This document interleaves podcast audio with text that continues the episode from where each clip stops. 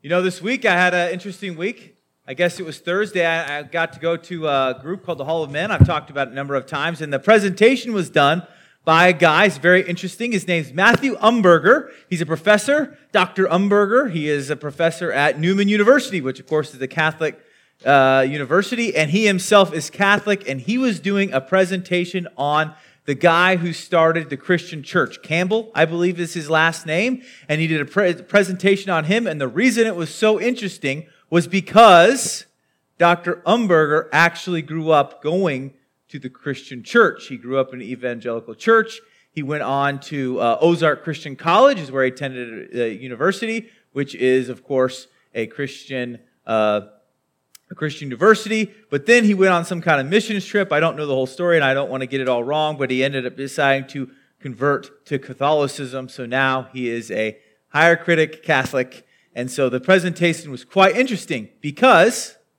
he knew a lot about Campbell because he was so engulfed in it. But yet, it was also interesting because at this point in his life, he disagrees with him so sharply compared to what he did in the past. And the reason I think find this interesting today is today we're going to talk some about communion. You know, um, the the Bible talks about communion in like a few different places, but it never talks about it a lot in one place, if that makes sense. And so it's like, when do I give the communion spiel? Okay. And this morning we're going to get the communion spiel. We're going to talk about what was going on in 1 Corinthians, what was happening there. Then we're going to talk about communion. And then I'm going to kind of go on a planned bunny trail to talk about communion. And it's interesting because of what Dr. Umbarger presented on Thursday night fits in really well with what we're going to discuss and the differences and what we believe about communion. So let's go ahead and look at 1 Corinthians. We are in chapter 10, starting in verse 14. It says, Therefore, my beloved, flee from idolatry. So he's talking to the Corinthians. He's telling them they need to flee idolatry. He says, I speak to sensible people. Judge for yourselves what I say. He might be being just a little ironic here. Do you remember what he says about them at the beginning? I mean, chapter one's getting to be a long way away now, right? Chapter 10, we're weeks and weeks, months past from chapter one. But remember how they talked about how they thought they were wise and the wisdom of the world and so on and so forth. So this term sensible, he actually might be kind of uh, kind of making fun of them a little bit. Maybe not. I mean, it's hard to know sarcasm, especially when you're a couple thousand years removed, but it seems like he might be here like, hey, you guys think you're all smart. Judge for yourselves what I say. The cup of blessing that we bless, is it not participation in the blood of Christ? The bread that we break, is it not participation in the body of Christ. So he's going to start addressing this idea of communion, and he'll do it even more later in 1 Corinthians, and we'll talk about it then, and we'll talk about something else. But as I think this is a really good time to talk a little bit about the details of communion because of the terminology says, is it not the participation in the blood of Christ? Is it not the participation in the body of Christ? So,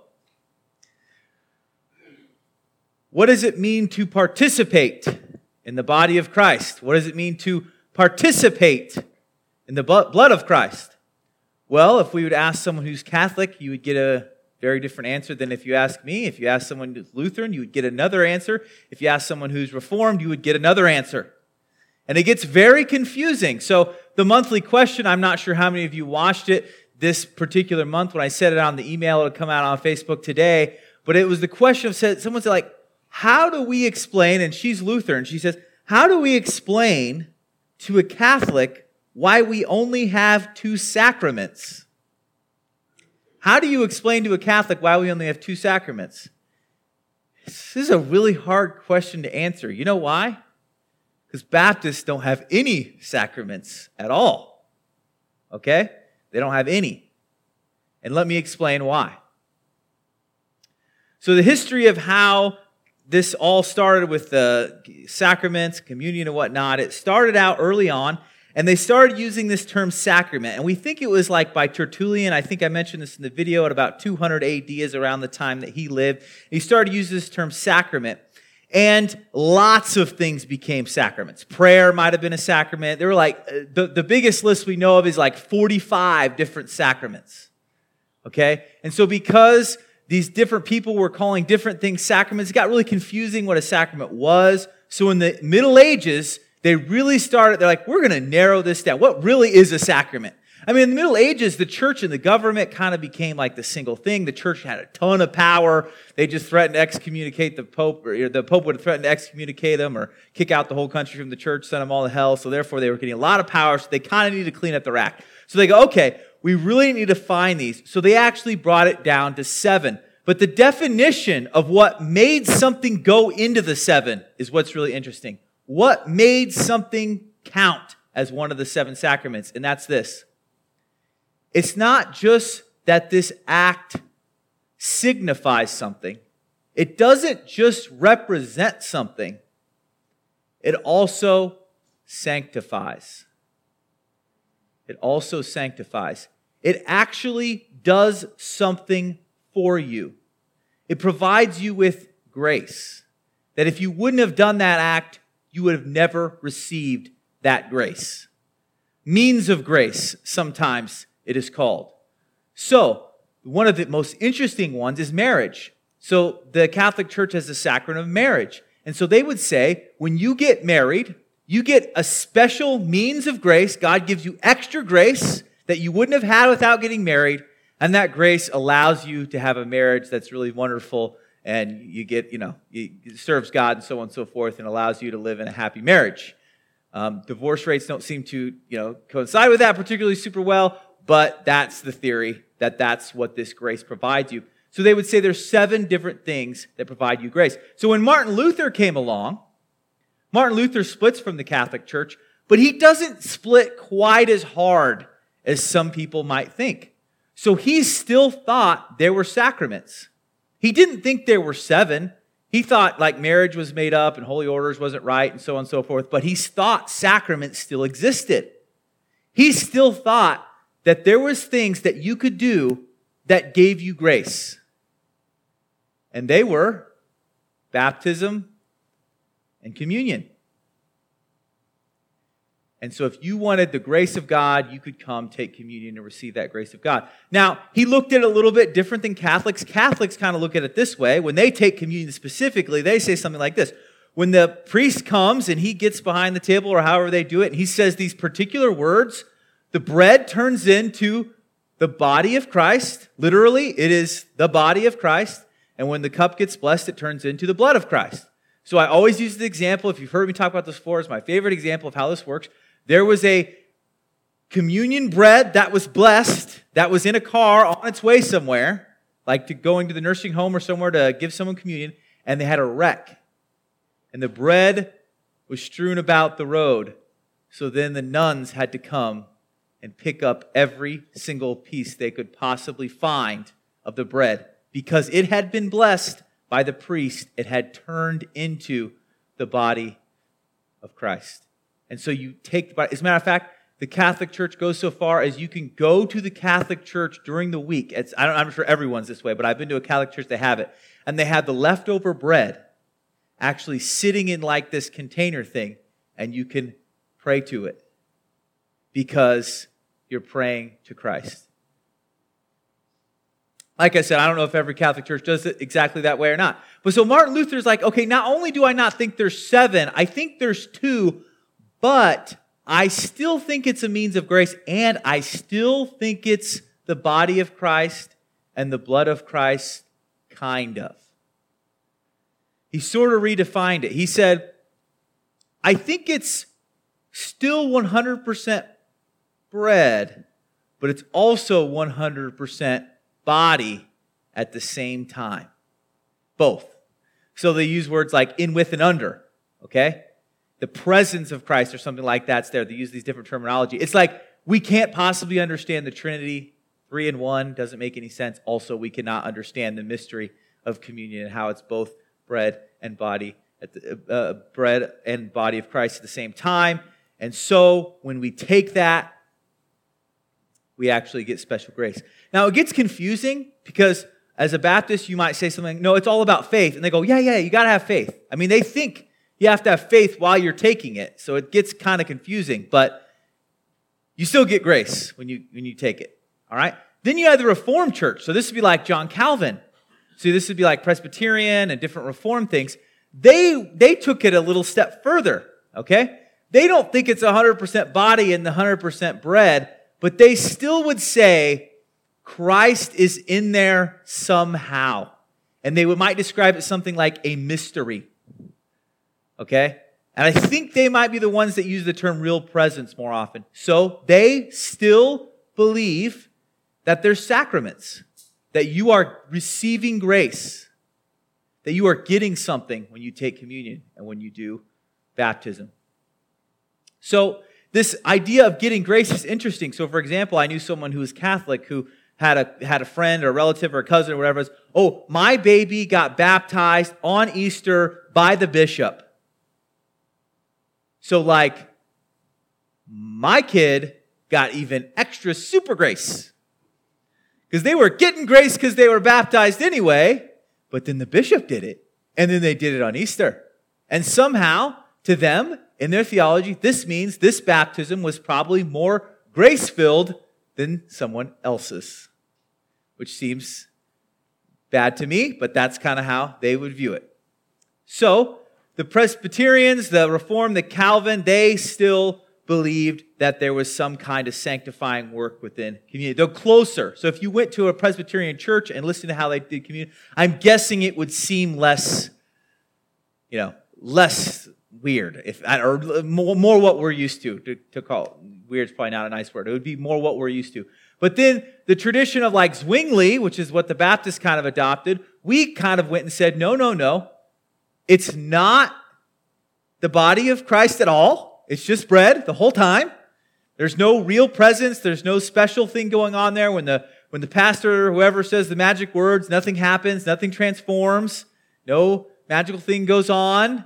It's just still bread and it signifies something, and we take it as a memorial to remember.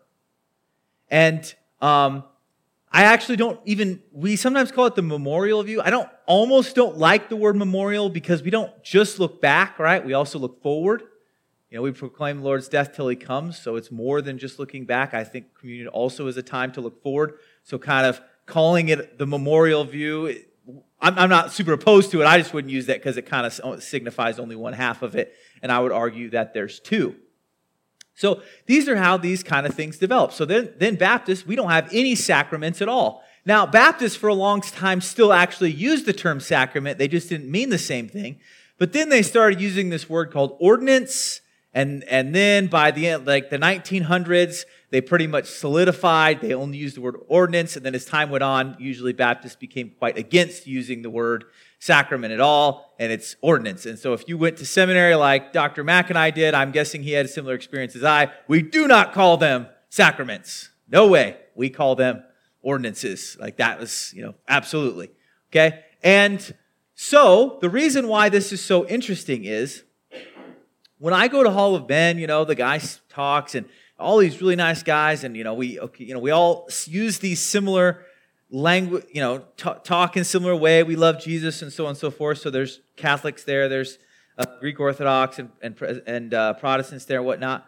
But when we think about ever doing anything more than like just going on and hanging out once one night a week and you know reading about some famous guy in church history, it gets really complicated. And one of the really big sticking points is well, we could never take communion together and we could never do baptism together because we like totally view it completely differently. So at our church, if I were gone, I would say, oh, sure, Ron or Rob or Matt or whoever, someone else could come serve communion, right? I mean, uh, we wouldn't have any like, I can't think of a theological objection why someone else couldn't. But when I was at the Methodist church filling in, this is very interesting. I didn't actually know they believed this till I, I, I filled in there for a little while. They have some kind of real presence view as well because I was not allowed to serve communion there as the guest preacher because I was not an ordained Methodist minister. I hadn't given, been given the secret sauce to be able to say the special words to turn it into whatever it is that it turns into. So what they did was they had someone else come in at the beginning of the month, say the special words over the bread and stuff, and then put it in the fridge in the in the cupboard and then I could serve it because the special words had been said over it in order for it to turn into the special thing. Okay? And so at that point, things start getting very, very sticky. There's actually lots of other points that things get sticky as well, but that tends to be one. I, you know, we, at Hall of Men, they'll be, oh, it's so great. Evangelicals, Catholics together, you know, Catholics, evangelicals, Protestants, whatever. These are like, and like, yeah, it's, it's fine to get together, talk about things, do, you know, there's like, but man, it just, you don't get too far until it's like, yeah, we see this really, really differently. Like, very differently. So some people um, might accuse Lutherans or people that believe in a that in the real presence of Christ and the receiving of grace, they'd say, "Well, you think that all you have to do is take communion or get baptized and you get saved?" Okay, that's probably not what you're going to hear one of them say. They're going to say you also need faith as well. It gets complicated, and then if you'd be like, "So." if you, if you decide you want to become a Christian, you didn't have time to get baptized, but you go to heaven, they'd probably say yes, okay? So I don't want to characterize them, but uh, they do see this grace and sanctifying nature in these uh, particular practices, and therefore sometimes they would even say you need it for salvation, or at least it's part of salvation, or you should be doing it. Like if you're rejecting it, then you're not going to save. Like my grandma's probably not really a good example of so, you know Lutheran theology. Okay, so she's not like a theologian, but when my sister was born, she did not get infant baptized in the Lutheran church because my parents were attending a Baptist church at that time, and my grandma was really, really worried that Michaela would not go to heaven because she had never been baptized. And when she got baptized, when she got older, grandma was okay, though also I'm still not that sure that makes sense because Kayla was baptized by just some pastor who didn't have the secret sauce of the blessing from the previous blah, blah, blah. So I'm not even sure why she considered that counting, but she did. Okay, so um, they do see some sort of real grace being given, and that manifests itself in a number of ways, and it gets complicated. But we as Baptists, we take what we usually call the memorial, that I don't, particularly like that view, um, that we are not actually doing something that is uh, giving us grace, or we're not turning the elements into something else. So then you say, is communion special to us? Okay? Is communion special? So, we might get accused by someone else by saying, well, you don't believe that they're sacraments, so you don't think communion is special like we do. And I would say, well, yes, in the sense we don't think anything magical happens, but it doesn't mean we don't think it's special, right? It doesn't mean we don't think it's very special and very important and very um, uh, a holy practice or something like that. Okay, we think it's special. So we read this verse and it says, "The cup of blessing that we bless is it not the participation in the blood of Christ?" The bread that we break, is it not participation in the body of Christ? This does kind of sound like the whole, the big word is transubstantiation, or the Lutheran big word is consubstantiation, right? This kind of sounds like the body and the bread maybe are the same thing. Kind of, right? Maybe. You can see how you go that way. All right, if you're against it, you're not going to see that, but if you're for it, you can see it more. But let's go on and look at the context here. It says in verse 17, because there is one bread, who we are, we are many, are one, we who are many are one body, for we all partake of the one bread. So who's the one bread? Christ, right? And we all partake of that one bread. Boy, this sort of sounds like maybe the bread really does, you know, maybe, you know, sounds like, kind of sounds like it. Verse 18, consider the people of Israel. So then, remember how last week we talked about how Israel was an example? So he goes back to gives Israel example. He says, Are not those who eat the sacrifices participants in the altar?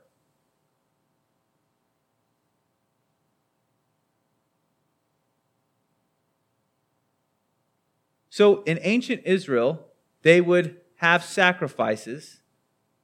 And what they do with the food after, like what they do with the animal that they killed, the priests and stuff would often eat it.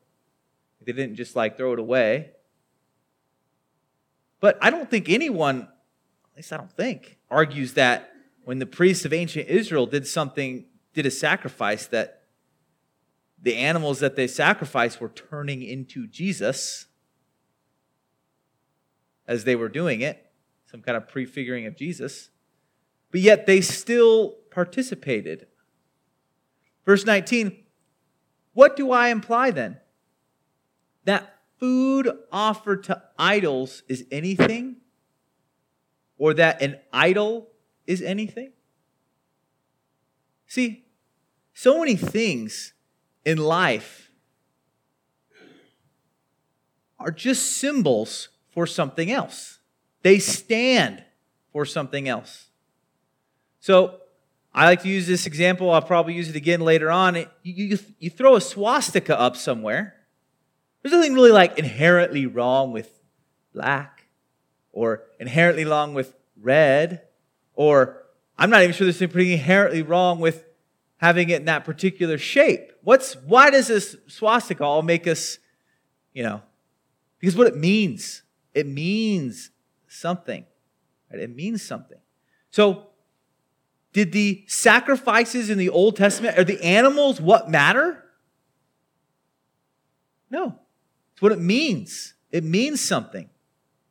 So these idols that they're going and the, the food that's offered to them when they go to the pagan temples, is the, is the food like, well, this is offered to a temple. This food has been changed in some sort of magical way. And now if I eat it, it's like been somehow tainted. All you have to do to untaint that food is take the meaning away. Take the connection away to the idols, and suddenly that food goes from, I probably shouldn't eat this, to, it doesn't matter. So maybe there's a day, thousands of years from today, let's imagine, that a swastika no longer means anything bad. Kind of hard to imagine, but there will be people who American history and World War II is like such a small part of history class, they don't even have time to really get to it. And so they don't even know. And so maybe they accidentally start using it and they don't even realize. And guess what? It won't be bad because they don't know, because it doesn't mean anything. It doesn't mean what it means to us today. Now, I imply that pagan sac- that what pagan sacrifice they offer to demons and not to God. So he's saying there is something behind the idol. There's a there's something that you're worshiping that's behind it, but not the idol itself. I do not want you to be participants with demons. So, this is where this can get really, really confusing between generations and cultures. Generations and cultures. Because we often so closely associate what the thing represents. And, and so then, therefore, that thing becomes like inherently evil. So, for example, I've probably told this story before, but I think it illustrates it really well. I had this friend in high school who thought contemporary music was bad. Any kind of rock and roll, syncopated, you know, he had these particular rules was bad, right? But he didn't just stop there. He said, a guitar. A guitar. Evil. Wait, wait, wait you can play like classical music on a guitar. You can play whatever style you want. You don't have to strum it in the rhythm of accenting two and four and syncopated and whatnot. You can play it any style. No, the guitar is bad. You know, I really don't want a nuclear bomb blowing up like anywhere near me, but I'm not sure that means nuclear bombs are inherently evil in and of themselves. Are they evil? And so we need to be careful. And so when you have this gap, you know, long hair on guys, maybe it means something. Or maybe it doesn't mean anything. Right? Maybe it means something, maybe it doesn't mean anything unless you want to argue from 1 Corinthians 11, there's something inherently about there or whatever. But then, then it gets more complicated when you go to different countries. I've, I've, I've probably told this story too. The, the, the place in Africa that the women don't wear shirts, but they will not wear open toed shoes. Open toed shoes means you're saying something that a Christian should not say. And so, I think, in the case of communion, we've taken, so many denominations have taken the symbol. They've taken the symbol of the bread, the symbol of the wine, they've taken it and they said, no, there's something in and of this itself. And they say the way it comes is by the priest or whoever coming up and blessing it, and this is something. And to me, it's the same principle as saying, well, anybody with a tattoo is like a bad person. Anybody with a wire rim glasses is bad. You know, those Beatles, they were rough, you know, those wire rim glasses. Verse 21 You cannot drink of the cup of the Lord and the cup of demons. You cannot partake of the table of the Lord and the table of demons. It is so true. We want to avoid things that are associated with evil. But this is what I would say when you're talking to someone who's younger or, or, or has different culture than you, you have to be really, really careful. Not to say, don't do that if you just say, don't do that, and they don't understand, what are they going to do? They're going to think you're an idiot. They're not going to listen to you. And they think you're just like, you know, fuddy duddy, whatever. If you're another country, they'll say stupid American, right? You have to say, when I see this, it makes me think of this. And this is why I would never do that. And, and, and, and maybe, maybe that other person can go, oh, well, I do it and I don't think of that. Maybe. But maybe they'll say, you know, I didn't know that's what it meant. Because sometimes people that are young don't realize, they don't realize that most of the adult world sees what they're doing and is associating with something evil. So they do need to be told, listen, everybody over the age of 15 seeing you do this thinks you, thinks you mean this bad thing. And the fact that all your 15 year old friends don't see it that way doesn't mean that everyone else doesn't see it that way. So I'm not saying you don't correct someone who doesn't know, but what you cannot do is say, don't do that, it's bad. All you do is create a divide. You have to be able to explain the connection to the evil thing. And then you also have to realize that one day that connection won't be there anymore, and that's going to be really odd. It's going to feel really, really weird.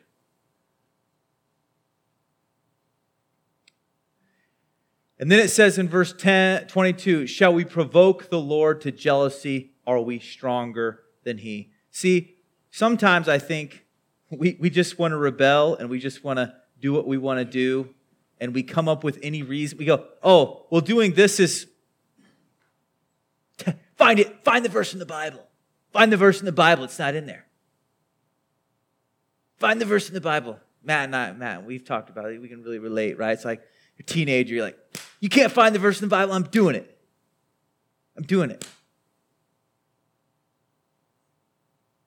And we become like so self centered, so thinking about us. We just want to do whatever we can to make ourselves happy. And then we say, if you can't find chapter and verse, it's okay. Listen, if we let go everything you can't find, chapter and verse 4, we're going to let a lot of bad things go, right?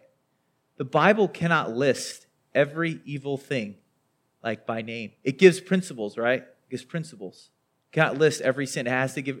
So therefore, when we get the idea that we just, if we can't find the exact chapter and verse, that it's okay. For example, what should you wear to church?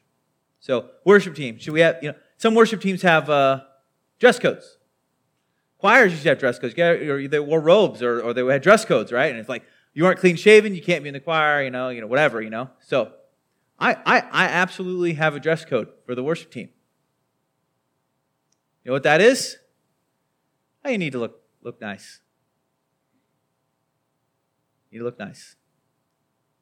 And can, could, could, could Alex come in here and say, show me chapter and verse where I have to have taken a shower, that I have to have you know, look myself somewhat presentable.